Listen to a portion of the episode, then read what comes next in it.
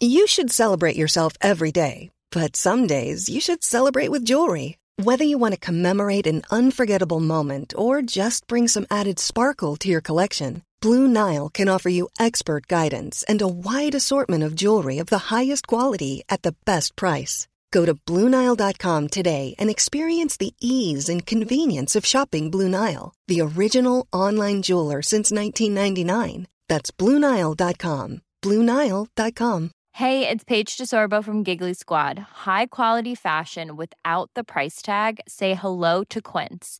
I'm snagging high end essentials like cozy cashmere sweaters, sleek leather jackets, fine jewelry, and so much more. With Quince being 50 to 80% less than similar brands. And they partner with factories that prioritize safe, ethical, and responsible manufacturing. I love that. Luxury quality within reach. Go to quince.com slash style to get free shipping and 365 day returns on your next order. Quince.com slash style. Roar, growl, snarl, bellow. Welcome to Paleobites, the only podcast that has survived five mass extinctions and is enduring a sixth. You know, the one humans are causing now. The Anthropocene uh, yeah, but extinction. It's very sad, but let's make jokes! so, Enough misery, let's make things happy! uh, my name is Matthew Donald, and each week I and a rotating series of guest co hosts talk about and rate a genus of prehistoric animal, be it dinosaur, mammal, arthropod, and so on. This week I'm joined by the uh, self proclaimed Space nerd. space nerd, all around awkward but kind of adorable for it guy, awkwardable. Alan Brooks. Hello. Hello! How are you? well, I don't know, that introduction was real interesting. Yeah, I come up with them off the cuff. I apologize. I made it. And speaking of awkward, you know. Yeah. All right. Well, uh, I like to ask our co-hosts, uh, our co my co-host. I don't know why I keep saying our. I'm not schizophrenic, yo. Nope. We're not schizophrenic. We're not. We are not. uh, I like to ask him a uh, question about prehistoric creatures at the beginning, so I'm going to ask you, uh, uh, Godzilla. We you like King of the Monsters? Mm-hmm. If uh, King Ghidorah is on the loose, and you only have real dinosaurs to try and fight him, as many of them as you want, like not you don't just one. Which dinosaur do you throw at him, or prehistoric creature? Um, if it's literal in the throwing, can I have an Argentinosaurus and hope that I hit him in the head? just a bunch of Argentinosaurs just piling on Bury King him in the giant ones. yeah. Oh, that might that might be the only thing that would work, and even then, he would probably just use his gravity beams and just go and just. well, I'd get to find out what electricity cooked uh, Argentinosaurus would, sm- would smell like. How do you conduct? Okay, I'm no scientist, but how do you conduct electricity with gravity beams? I don't know. The gravity beam thing is, in my opinion, is something that came from sort of the cellular era. Yeah, I think it's called gravity beams, even in the new one. But yet they Even don't in the really they don't really do gravity stuff. They just kind of shock. So Yeah. More accurately say he's a. I don't know. You could almost call him a storm dragon in the new one, considering He not is- only does he breathe lightning, he also can shoot it out of his wings if he's properly charged, and he creates gigantic. yeah, he's hurricanes always surrounded by a hurricane that he that just from the flapping of his wings. From the energy of his wing flaps alone, he generates. Yeah, it's crazy. Uh, yeah, so that sounds scary. Yeah, so I like I want to see the next Godzilla movie. Just someone just gets like like a Argentinosaurus and like a super fast 3D printer. It's just like "C- Control V, Control V, Control V, Control V.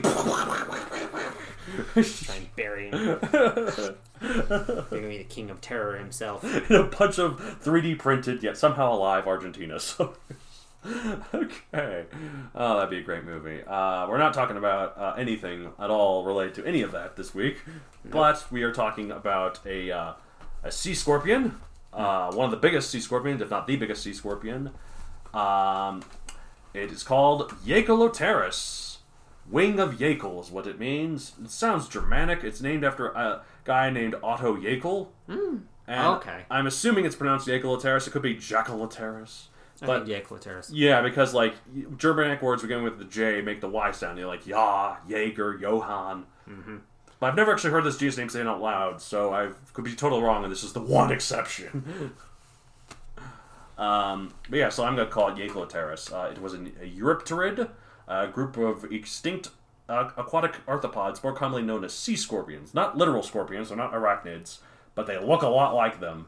And they even have the tails, although the tails don't have venom in them. So. Yeah. Though it depends. Some of them have more uh, lobster-like tails too. Yeah, some of them just have more lobster-like tails. Some of them they do kind of Have lean- the overhead. the stinger that goes. It's more like a big pincer stinger. than like a because there's no venom. It just goes and then hurt.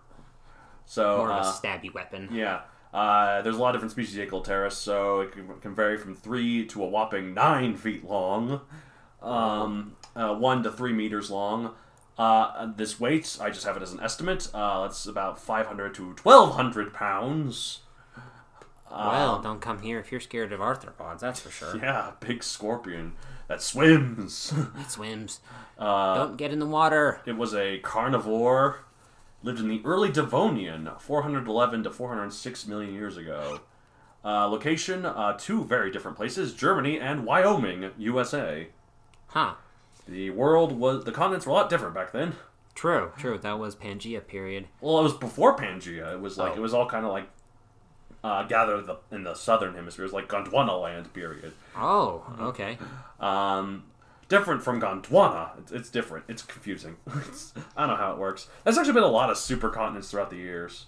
Like there's So a the fact that we're in a, in a speckling of them now is very odd. yeah, like even before there was multicellular life, there were supercontinents. Just which just sounds crazy to me. And no life on in no life in the inland, just single cellular life in the ocean. It, it's kind of weird. It looks kind of like what it, we imagine some exoplanets to be like. Just I bet. terrain that's just empty, and then some and oceans, empty. and then some oceans that are mostly empty except for things you can see with a microscope. I wonder if bioluminescence was around back then. That would That'd be make cool. cool. Make it a little look a little bit more notable.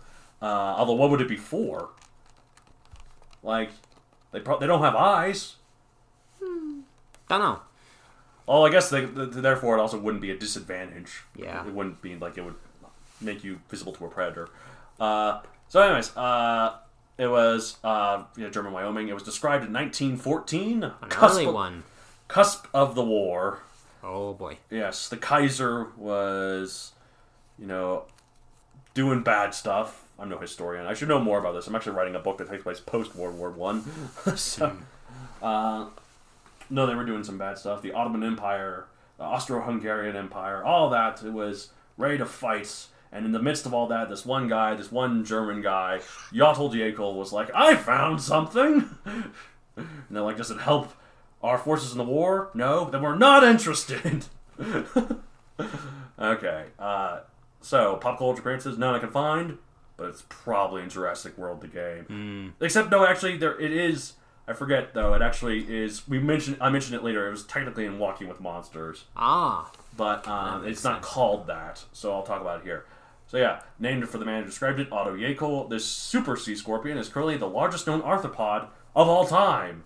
Its weight even surpassing Arthropleura, which we covered in an earlier episode. Well, not you and I, but me and a friend Christine and I did. Uh, I so yeah, I remember hearing from Walking with Monsters this, that Pterygotus was the largest arthropod of all time. But it turns out the first Jaekelopterus species was initially assigned to the Pterygotus genus and then changed to a new genus in 1964 by British paleontologist Charles D. Waterston. Uh, since this was well before Walking with Monsters aired, at first I was like, oh no, the Walking with series lied to me again! This is like Liopleurodon all over again! But then I read that the larger species of Pterygotus howl- howelli, was reassigned to the Jaekelopterus genus by Norwegian paleontologist O. Erik Tetlie in uh, tw 2007, two years after Walking with Monsters. So they're forgiven this time. so in this, in that instance, and if you use that, then yeah, it was also featured in Walking with Monsters. Yep. Not just Jurassic World the game. Even though everything's Jurassic World the game, it's nice to see cre- game. creatures and other things. uh, anyways, Jaekelopterus was an apex predator of early Devonian Euramerica. I never heard that word before until I googled until I was neither. looking up this thing that said and it called that Eu, Early Devonian Euramerica. I like that name though. Wow. What would you describe as Euramerica nowadays? Pennsylvanians. They're either Dutch or from Pennsylvania. Wow. I don't know. Those are know. modern Euro-Americans. Huh. Uh, anyways, Uh, they had highly developed compound eyes and sharp pincers, allowing it to snatch fish, maybe even other uh, uh, Euro- Smaller arthropods. or arthropods, some other other Eurypterids. Um, even though the Eurypterids are colloquially, colloquially known as sea scorpions, there's actually evidence that Jaekelopterus lived at least partially in freshwater environments. Uh, mainly the strata in which their fossils have been found. There are different ways they can figure out all this, the chemical compounds of Okay. the rocks that they're from. Like, oh, is this freshwater? Is this, oh, it's saltwater? No, it's freshwater, you know? Uh, yeah, so that's, I don't know, there's not much more to say about it than it's just a really It's a really big, really big sea scorpion thing. Yeah. Techn- not technically a scorpion, like you said. They're Yeah, not. but it's a really big. Eurypterid. A Really really big big. arthropod. Although I guess it's not technically confirmed to be bigger than Arthropleura. Arthropleura is technically longer. longer, but, But, uh, Larthroplura is kind of like a long piece of string. well, it's not. It's still pretty thick too. But Yeah. yeah. So the debate goes on which one's actually bigger Which one's bigger? or like heavier. Yeah. So that this- would be what you're guessing. This one guess was- the ocean would be a better spot, to be bigger. yeah, yeah, it would be. Uh, yeah, y- yeah. Arthropleura was in swamps, but it did not swim. It was kind of just like lugging its big bloated arthropod corpse all around. Hmm. Oh, it's just it's so creepy. I don't like arthropods. They're all so creepy. Ah! All the eyes, the the weird eyes, all the, eyes, legs. all the limbs. I preferred my The creatures shell, two-eyed no and four-limbed, please. yeah, that's you, Lyra. Hmm. When you're ready to pop the question, the last thing you want to do is second guess the ring. At Bluenile.com, you can design a one of a kind ring with the ease and convenience of shopping online. Choose your diamond and setting. When you find the one, you'll get it delivered right to your door. Go to Bluenile.com and use promo code LISTEN to get $50 off your purchase of $500 or more. That's code LISTEN at Bluenile.com for $50 off your purchase. Bluenile.com code LISTEN.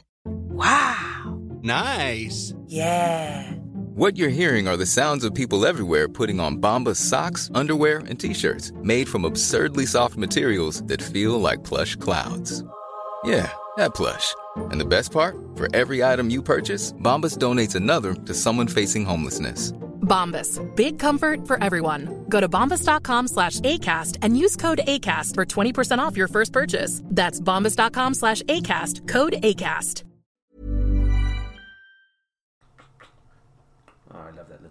He does like the two wide, four limbed things. But yeah, Yep. big thing. I'm actually have to admit that 1,200 pounds for a sea scorpion. I've already marked that. That's huge, but That's that's that's approaching the size of, of a small car. you got it. You order it at Red Lobster. You could feed a whole family. You could be feed a whole family. yeah. So might be quite delicious. I don't know. I don't know. Well, we will never know. We will absolutely never know. That'd be really funny if they brought back if like we use some in the future. We have some advanced uh, like engine level technology, and what do we use it for? We use it to bring back creatures to eat. what a waste! What a waste. but yeah, big things swimming in the ocean. Do you think that their claw, their claws could crack smaller arthropod shells? Small ones, yes. I don't think it could crack like there were ammonoids back then, not necessarily ammonites, but there were ammonoid like creatures back then. I don't know if it could crack through that shell. yeah, but- those were built pretty first sturdy. I'm just thinking if it ran into like one of the smaller sea scorpions, yeah, it because go pinch like on its little Just head, crunch its and head. just- tear off, tear off the ta- tear off its propulsive me- propulsive method. Yeah. grab it by the manipulate it, crush its head, and then crack it Oh, open and brutal. feast. I would love and hate to see that fight. Yeah. Sounds pretty messed up. Anyways, all right. So we're at everyone's favorite part of the show. I think maybe I don't know. I just like to say it is. We rate the animal one out of sixty-five million for um, any reason, uh, like mana, dexterity, sexiness. It's probably not good at any of those things. Although dexterity might not be bad if I don't know with grip those things. claws, it's got some pretty good dexterity. It could grip things well. grip things, crush things. Do you think that this one was able to go on the land? I remember in, in one documentary it showed some of the sea scorpions. Yeah, and going walking on with land. monsters, it showed them on land. It might have been too big. Like Too it- big, yeah. Yeah, it couldn't It would have, have to be one of the smaller ones. moved its body up. I mean, yeah, never say never, but Never um, say never. Life is surprising and strange, but unlikely. Yeah. Also, keep in mind that um, a lot of them were limited in size by their oxygen intake, and in the water they don't have to worry about as much. But in on land, there was much less oxygen back then. Oh, I guess it was early Devonian, so there would have been there, there still would have been forests. So I guess there'd still be a little oxygen. Yeah. It wouldn't be it wouldn't be as much as as today, or and not even nearly as much as in the Carboniferous period, but it might be enough that they could. Speaking of Carboniferous, I wonder if there were any.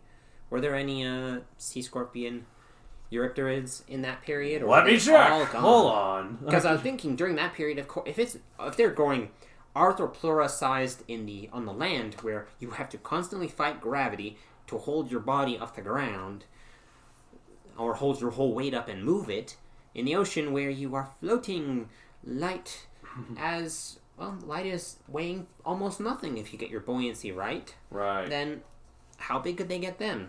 The Oh, it looks come- like they did last all the way to the late Permian. Hmm. So they died out during the Permian Triassic extinction event. So that yes, they were around during the Carboniferous. Makes me surprised that this guy was in the early late early Devonian. Then Yeah, that's you think the biggest one would be Carboniferous? yeah. Maybe we just haven't found it yet. Maybe, although uh, maybe they were just their bodies were built better for the ocean, so Yeah. there might have been too much competition out up on Good. land. They had true. They had the amph- uh, had the amphibians and they had the uh, the other bigger arthro- arthropods that was more adapted and the for fishes. land. Yeah, Yeah.